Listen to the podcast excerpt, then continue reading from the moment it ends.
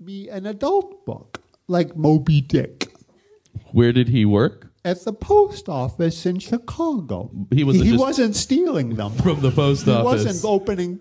In fact, he worked at the dead letter office, and people would lose things in the mail, like letters or packages, and he would go through all of them. And once a month, he would auction them off.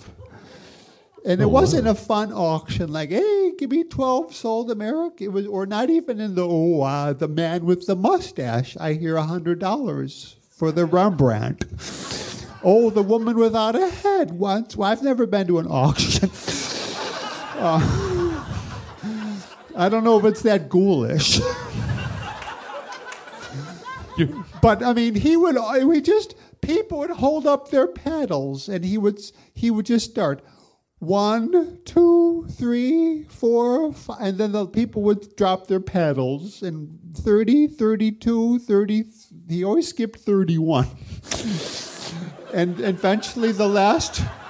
That was that's another story. you should have been there for my thirty-first birthday because he wasn't. Wait, your father auctioned off unclaimed mail and you could buy it. So it'd be letters or packages? anything. Once he made the Chicago Tribune. He he auctioned off an Indian arrowhead, and someone. Oh, he would open it, so it wouldn't be like you. It wouldn't be like a box. I wonder what's in it. He'd be like, No. here's an unclaimed bag of gold." It wasn't even that fun. It, would have been fun if it was a grab bag. Or like a mystery package. Was it but the ever just government like- doesn't work that way, Eugene. Was it ever just like, here's a sad letter about somebody just talking about auto insurance? No.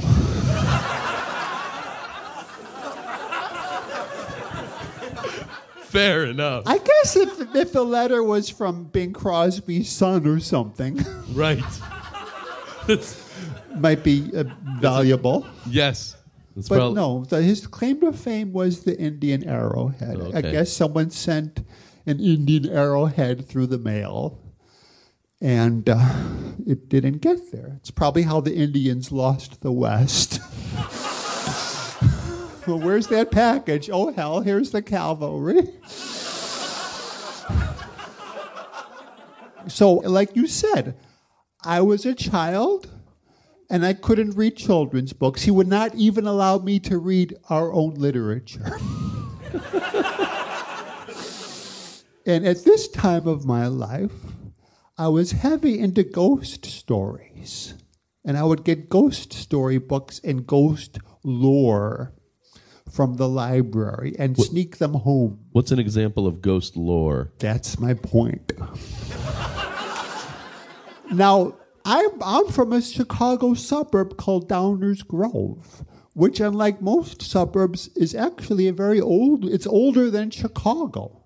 It's older than the city of which it is a suburb. anyway, in, in Ripley's, believe it or not, mm-hmm. there's two towns in America where the graveyard is on Main Street, right in the heart of the business district. And one is Downers Grove. And the other is Detroit?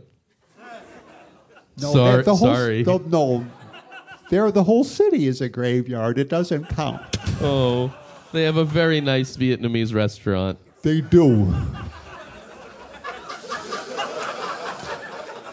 And in Vietnam, they have a great Detroit restaurant.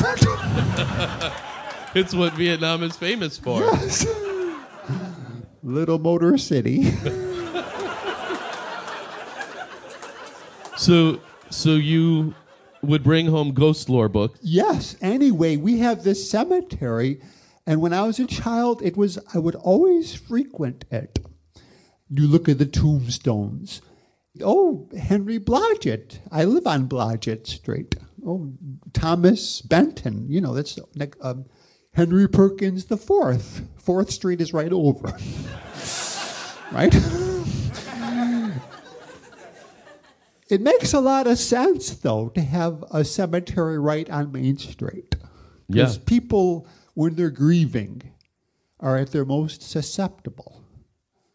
So you're in a very slowly moving.